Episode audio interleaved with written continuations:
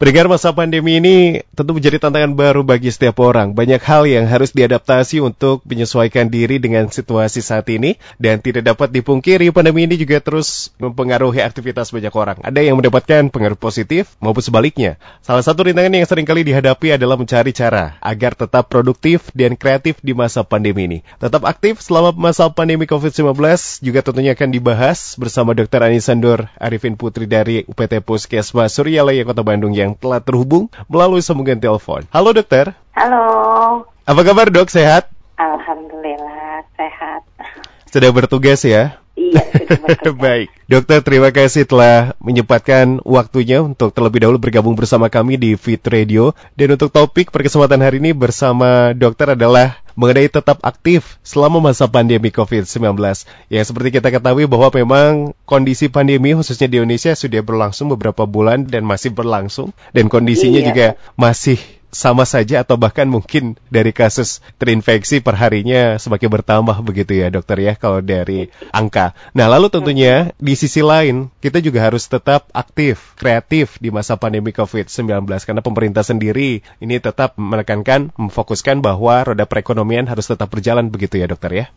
Nah lalu tentunya ini dokter akan menyampaikan hal-hal apa saja yang juga tentunya ini patut disimak dan patut diketahui oleh masyarakat secara umum. Apakah aman untuk tetap berkegiatan selama pandemi ini dok? Oke ya, kita kan memang nggak mungkin juga diam di rumah terus ya gitu seperti yang tadi eh, Mas Regi bilang, roda perekonomian harus tetap berjalan, kita harus tetap aktif gitu. Nah, apakah aman sih tetap berkegiatan selama pandemi? Mm-hmm, ya tergantung kegiatannya apa gitu dan bagaimana kita menjaga diri kita selama berkegiatan itu. Jadi itu memang tergantung. Gak bisa kita bilang ini 100% aman, ini 100% tidak gitu. Ya baik, jadi perlu yang uh, harus kita sikapi adalah bagaimana cara kita untuk tetap aman begitu ya dokter ya iya. dalam berkegiatan. Nah ini kalau misalkan dari contoh saja kegiatan apa yang mungkin aman untuk dilakukan selama pandemi ini dok? Oke, kalau untuk jenis kegiatannya sih Sebenarnya tidak ada batasan juga, cuman bagaimana kita menjaga diri kita gitu. Kalau misalnya kita memang harus bekerja ya bekerja saja tidak masalah, tapi tetap terapkan 3M 1T itu, mencuci tangan, menggunakan masker, menjaga jarak dan tidak berkerumun gitu. Mm -hmm. Karena masalahnya nih kalau misalnya kita oke okay bisa menjalankan 3M, yeah. tapi tidak berkerumunnya ini yang menjadi masalah. Kadang-kadang okay. pada saat istirahat mm -hmm. berkerumun, makan bersama, nah gitu. Itu yang harus dihindari.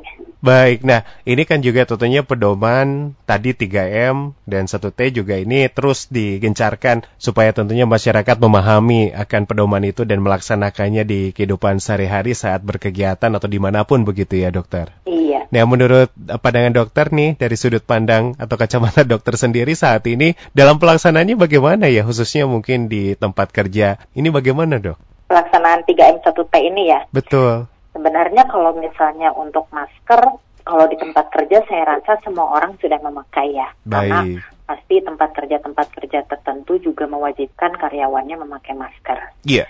Nah, yang menjadi masalah itu memang menjaga jarak dan tidak berkerumun ini. Seperti yang tadi saya bilang, terkadang orang saat bekerja ya oke mereka memakai masker, tapi pada saat masuk jam istirahat, pada saat mereka harus makan, mereka tetap makan bersama di satu meja, membuka masker gitu. Karena pada saat makan kan tidak mungkin pakai masker gitu.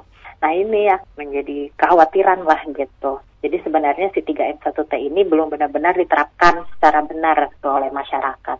Makanya tidak ragu juga toh kasusnya semakin lama semakin naik. Ya baik, tapi mudah-mudahan juga tentunya tidak hanya di fasilitas kesehatan, tidak hanya di tempat kerja-kerja yang memang disiplin dan ketat begitu ya peraturannya. Di tempat mana pun yang terlihat longgar dalam penegakan peraturan tetap harus disiplin seharusnya begitu ya dok ya, di mana pun iya, tanpa betul. tebang pilih tempat. Sebenarnya kalau misalnya semua protokol 3M 1T ini diterapkan, insya Allah sih bakal turun pasti gitu. Cuman nah, masyarakatnya sulit, sulit gitu, susah. Itu dia makanya kenapa memang hal-hal seperti ini wajar untuk selalu diingatkan begitu ya dokter ya. Iya. Karena masa pandemi ini tidak hanya kerjasama atau maksud saya tidak hanya kedisiplinan yang dilakukan secara individu, tapi ini harus selaras secara bersama-sama begitu ya, kerjasama lah intinya begitu. Iya betul. Oke baik, jadi itu tadi tentunya dari dokter Anissa sudah menyampaikan bahwa memang sekali lagi dalam pelaksanaan kegiatan silakan ya, tapi tetap uh, merunut kepada peraturan yang berlaku, disiplin menerapkan protokol kesehatan. Nah, menjaga kesehatan penting sekali di masa pandemi ini, masuk musim hujan, anginnya kencang juga dokter. Ini bagaimana cara menjaga kesehatan di kondisi saat ini dok? Oke, untuk menjaga kesehatan sebenarnya bukan hanya terpatok pada saat ini ya. Dari dulu sih ya begitu-begitu aja sih gitu. Gimana cara jaga kesehatan? Yang pertama dari makanan. Ya, makan makanannya kita harus uh, makan yang bergizi seimbang. Itu ya lengkap ada karbohidrat, protein, terus sayur-sayurannya, buah-buahan gitu ya. Minum yang cukup. Terus berjemur di pagi hari hmm. gitu supaya kita banyak vitamin D. Lalu stay aktif nah itu tetap aktif jadi walaupun memang kita di masa pandemi jangan menjadi halangan untuk kita berolahraga kalau misalnya di rumah justru uh, yang WFH gini ya yeah. justru menjadi apa ya menjadi kesempatan untuk kita gitu pagi-pagi kita bisa lakukan olahraga, tapi jangan lakukan olahraga yang bersama-sama. Kita bisa lakukan olahraga sendiri, misalnya jalan kaki, lari, gitu ya. Yang biasanya pagi-pagi sibuk ke kantor, ini dia WFH sekarang, ya kita bisa pagi-pagi olahraga dulu, gitu. Tetap beraktivitas. Lalu karena sekarang sedang pandemi, yaitu ikuti protokol kesehatan yang 3M 1T tadi. Iya, jadi memang itu dia tentunya cara menjaga kesehatan saat ini sebetulnya sudah dari zaman kapan begitu ya sama-sama saja. Mungkin untuk saat iya. ini lebih lebih terproteksi, lebih terus disiplin begitu ya, dokter ya. Iya. Jadi mohon kerjasamanya untuk Anda yang terutama memang uh, mengharuskan keluar rumah berkegiatan di luar saling menghargai, saling tentunya proteksi begitu ya, menjaga begitu dok. iya, jadi jangan cuma mikirin diri sendiri gitu, tapi mikirin juga orang yang di sekitarnya. Itu dia. Baik, dokter, karena kalau misalkan memang saat ini uh, mengharuskan kita tetap aktif ya, walaupun memang di kondisi tengah pandemi. Terus hmm. untuk Kota Bandung sendiri, ya walaupun memang statusnya PSBB kembali, tapi tidak ada perubahan atau perbedaan yang cukup signifikan ya. Iya, Masyarakat iya, tetap saja beraktivitas, paling ya hanya yang membedakan beberapa ruas jalan yang ditutup di waktu-waktu tertentu begitu, dok. Iya, betul. Efektifkah? Untuk saat ini apakah memang membatasi apakah harus lockdown eh bukan lockdown ya PSBB yang kemarin beberapa awal-awal begitu atau iya, memang ini harus tetap menekankan seperti mm-hmm. harusnya seperti itu ya PSBB yang seperti di awal karena kalau hmm. sekarang penutupan jalan pun hanya mobilnya yang tidak boleh masuk ke sana yeah, yeah. tapi orang-orang tetap berkerumun di dalam sana mm-hmm. seperti pada saat malam minggu itu di Asia Afrika ya oke okay, mobil nggak bisa masuk tapi orang-orang tetap berkerumun di sana. Jadi seperti car free night ya? iya betul sama aja bohong dong. Saya juga lihat itu video yang viral itu ya postingan foto. Iya. Jadi memang intinya bekerja ataupun beraktivitas diperbolehkan, tapi ya itu tadi kembali lagi ke pedoman 3M 1T itu ya dokter ya yang iya, harus dilaksanakan betul. dengan baik. Nah ini iya. jadi memang harus ya, ditekankan kembali kalau aktivitas memangga silakan ya yang bekerja ya bekerja. Nah kegiatan di rumah kan saat ini juga masih ada beberapa yang work from home begitu ya dokter ya. Iya. Itu malah lebih bagus mungkin ya karena di rumah di rumah mungkin ya. Iya banyak cara sebenarnya untuk aktif secara fisik di rumah tuh ya. Mm-hmm. Itu bisa luangkan waktu kita untuk bergerak misalnya joget-joget di rumah, main sama anak gitu, bersih-bersih, berkebun gitu. Jadi nggak cuma diam di rumah tuh malah jadi rebahan, enggak. Tapi kita justru bisa lebih menjadi lebih aktif gitu. Iya iya Itu iya. yang terjadi kantor juga belum tentu mereka lebih aktif karena apa? Mereka juga diam diam di meja gitu ya dalam beberapa waktu dan tidak bergerak. Mm-hmm. Justru yang kerja di kantor bisa dibilang lebih pasif juga gitu dibandingkan dengan yang ada di rumah kalau misalnya kita aktif gitu. Ya, baik. Jadi dokter juga menyarankan bahwa siapa pun uh, harus aktif, walaupun memang kegiatannya di rumah, tapi kan masih banyak yang dilakukan. Olahraga pun bisa dilakukan di rumah. Ada beberapa pilihan aktivitas fisik. Terus jangan rebahan, malah dimanfaatkan seperti iya. itu, begitu. Dok, uh, saat ini mungkin bisa sharing keluhan sakit atau kondisi kesehatan dari masyarakat lingkung kerja dari Puskesmas Suryalaya. Apa saja, dok? Kalau misalnya sekarang sih kasus ISPA sedang meningkat lagi ya karena memang sedang musim hujan dan suhu udara Bandung juga lagi dingin gitu. Nah ini yang bikin kita jadi rada khawatir gitu mm -hmm. karena mhm. sekarang kasus ISPA ini kan gejalanya hampir sama dengan COVID kan sama lah ya gitu. Jadi memang semakin banyak juga yang kita lakukan pemeriksaan gitu pada mereka yang ISPA kita juga e, melakukan pemeriksaan swab gitu. Oh begitu Dan, ya. Oke. Uh, dan memang banyak juga sih yang positif. Jadi sekarang kita memang lagi aktif-aktifnya melakukan tracing Mhm, mhm. gitu untuk pasien COVID. Jadi di lingkungan kerja Puskesmas Suryalaya Iya, ini saat ini kondisinya kurang lebih gambarannya seperti itu ya dok ya. Iya. Nah ini peran dari Puskesmas tenaga medis saat ini selain tracing, apalagi dok yang mungkin terprogramkan. Kalau misalnya sekarang Penyuluhan masih ada dokter? Oh penyuluhan sudah tidak ada, Oke. karena kan tidak boleh berkerumun itu ya. Iya, Paling kalaupun misalnya kita melakukan penyuluhan, kita melakukan secara online. Mhm, mhm. gitu. Jadi misalnya sebelumnya juga waktu itu ada penerimaan siswa baru, saya melakukan penyuluhan uh, online pada saat masa orientasi mereka gitu. Oke. Terus untuk penjaringan-penjaringan pun dilakukan sekarang semua secara online, Baik. kesehatan gitu. Melihat kondisi saat ini khususnya di Kota Bandung, eh, saya ingin tahu pendapat dari tenaga kesehatan Dr. Anissa karena memang ada isu ataupun berita bahwa awal tahun ini akan kembali dibuka untuk pembelajaran tatap muka. Jadi ke sekolah ini bagaimana dok saat ini memungkinkan atau tidak ya sebetulnya? Kalau kondisi seperti ini, Uh, uh, uh. Memang ini seharusnya dilihat kasusnya juga ya. Kalau misalnya kasusnya masih meningkat, saya rasa sih seharusnya tidak dulu dibuka. Ditahan dulu ya? Gitu. Iya oke betul. baik. Karena anak-anak akan lebih susah diaturnya. Oke, sekarang di sekolah mereka bisa diatur jaga jarak, memakai masker. Tapi setelah pulang dari situ, kita kan nggak tahu. Iya, Guru iya. juga nggak bisa mengatur. Betul betul. Betul. Orang tua, kalau mereka belum sampai rumah, ya mereka juga nggak bisa mengatur gitu kan? Itu yang tentunya dikhawatirkan begitu ya dokter ya. Iya. Saya juga melihat bahwa yang terbaru di Korea Selatan ini akhirnya teknisnya sistemnya buka tutup begitu ya. Sekarang saat ini karena kasus naik di sana ditutup lagi sekolahnya begitu ya. Nah, Iya, ini iya. kita tidak tahu Indonesia seperti apa penerapannya karena kedisiplinnya pun berbeda dengan Korea. Iya itu. Masalahnya kalau di sana pun sekolah dibuka memang karena kasusnya sudah mulai Betul, menghilang waktu itu kan. betul. Nah, ah, kalau sekarang kan kasusnya masih banyak. Iya, gitu. naik lagi ditutup lagi itu sudah disiplin ya orang-orang sana Iya. gitu ya. Ini.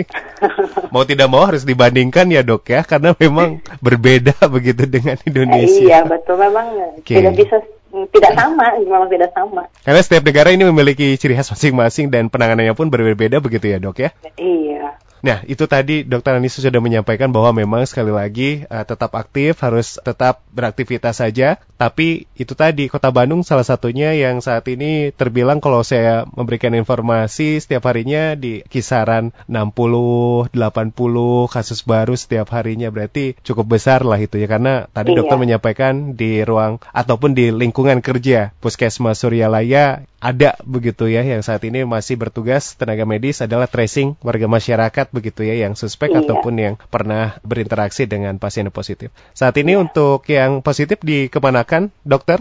Eh, gimana? Dikemanakan pasien-pasien yang positif yang sudah Oh, terdeteksi di Kalau puskesmas? misalnya dia tidak ada gejala atau misalnya gejalanya ringan di rumah, melakukan isolasi mandiri di rumah. Tapi kalau misalnya memang di rumah dia tidak ada yang mengurus, ya kita kirim ke rumah singgah. Kalau misalnya memang gejalanya agak berat, ya kita rujuk ke rumah sakit. Oke, jadi tidak ada lockdown ataupun tidak ada penutupan satu wilayah begitu dok saat ini? Sempat ada eh, seperti itu sampai penutupan satu wilayah karena tingginya kasus di daerah itu gitu ya. Tapi sekarang sih sudah mulai dibuka karena eh, isolasi mandirinya sudah mulai selesai. Oke baik. Untuk rekan-rekan di Puskesmas Surabaya bagaimana kabarnya dok? Alhamdulillah baik. Ini berjuang lagi ya saat ini ya karena tinggi lagi kasusnya Iya, ini betul. sama, seperti awal-awal. Oh, makin repot sebenarnya sekarang tuh makin capek karena makin tinggi kasusnya. Sekarang ini ya makin capek karena pasti kondisinya luar biasa. Untuk perlengkapan dan lain sebagainya, APD, Ya, insya Allah sampai sekarang masih mencukupi sih. Kita juga kalau misalnya ada kekurangan-kekurangan, kita ajukan juga ke dinas. jadi tidak seperti awal-awal begitu ya dokter ya? Iya, betul. Ah, Sekarang Alhamdulillah APD masih mencukupi. Masih lengkap dokter dalam beraktivitas begitu dokter juga dengan rekan-rekan yang lain dengan APD begitu? Iya, masih. Masih ya. Aduh, terbayang itu ya. masih perlindungan maksimal. Terutama apalagi ya saat ini banyak ya kasusnya untuk di Bandung sendiri. Baik, dokter kita tahan dulu kita ke pendengar ini ada yang bertanya mengenai kegiatan olahraga kalau di luar ruangan. Eh, mungkin dokter bisa merekomendasikan eh, olahraga apa ya yang saat ini aman. Tapi saya bosan katanya olahraga di dalam rumah dari Ibu Teni di ujung Berung. Dokter. Oke. Ya, memang bosan ya kalau di rumah dan melihatnya itu-itu saja gitu. Mm-mm. Tidak masalah sesekali olahraga di luar, bisa eh, lari, jalan kaki di luar, tapi tetap ingat pakai masker gitu. Tapi perlu dicatat ya, olahraga untuk meningkatkan imunitas itu, untuk meningkatkan daya tahan tubuh itu, olahraga dengan intensitas ringan sedang. Nah, gimana taunya? Pada saat kita olahraga, kita masih bisa bicara. Itulah olahraga yang dapat meningkatkan imun. Pada saat itu, kita tidak masalah juga memakai masker. Jadi nggak masalah kita keluar olahraga memakai masker. Tapi kalau misalnya olahraganya intensitas berat, nah ini kita disarankan tidak memakai masker karena tubuh kita banyak oksigen perlu banyak oksigen yang masuk ke dalam tubuh kita. Nah, makanya kalau misalnya aktivitas di luar, mau olahraga di luar, lebih baik lakukan olahraga dengan intensitas ringan sedang, jadi kita masih bisa pakai masker gitu. Ya, itu dia tuh Bu TNI di ujung berung ya, kegiatan ataupun maksudnya olahraga silakan, tapi kalau bisa memang tetap menggunakan masker begitu ya se Iya, dan juga sebaiknya pilih olahraga yang individual, jangan yang berkelompok gitu ya. Oh iya, sendiri tidak begitu ya. Oke, sendiri. Yang berkelompok itu kan akhirnya tidak physical distancing atau maksudnya berkumpul iya. juga rentan berisiko lah begitu ya dokter ya. Atau misalnya gini ya, olahraga individual sepeda misalnya itu hmm. olahraga individual, hmm. tapi dilakukan secara berkelompok ya sama aja bohong. Oke, okay. ya itu yang bebarengannya itu yang harusnya iya. diminimalisir begitu ya. Baik, dokter, uh, berikutnya ada pertanyaan dari Pak Heru. Pak Heru ini kemarin pergi ke pasar, ya tapi banyak yang sudah tidak menggunakan masker, jadi risih sendiri. Pertanyaannya, apakah menurut dokter, masyarakat saat ini sudah bosan dan jenuh, atau memang sudah menganggap bahwa ini virus corona ini tidak ada begitu dok?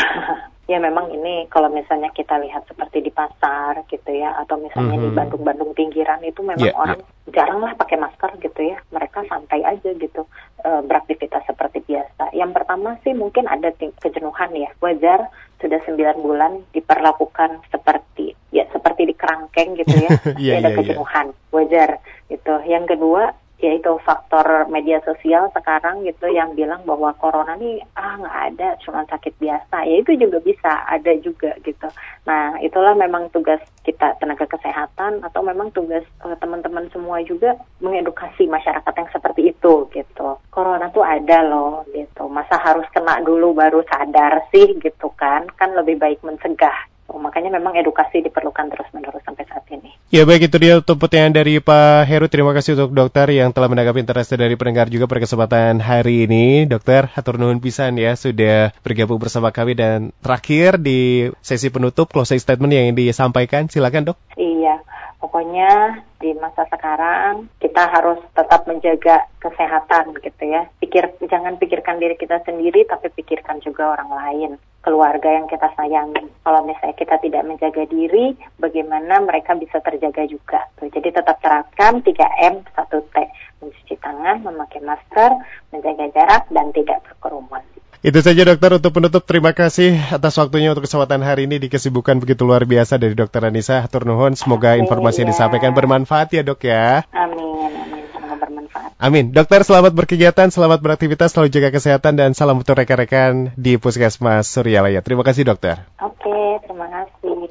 Demikianlah bersama Dokter Anissa Nur Arifin Putri dari UPT Puskesmas Suryalaya Kota Bandung yang telah bergabung di Fit for Life.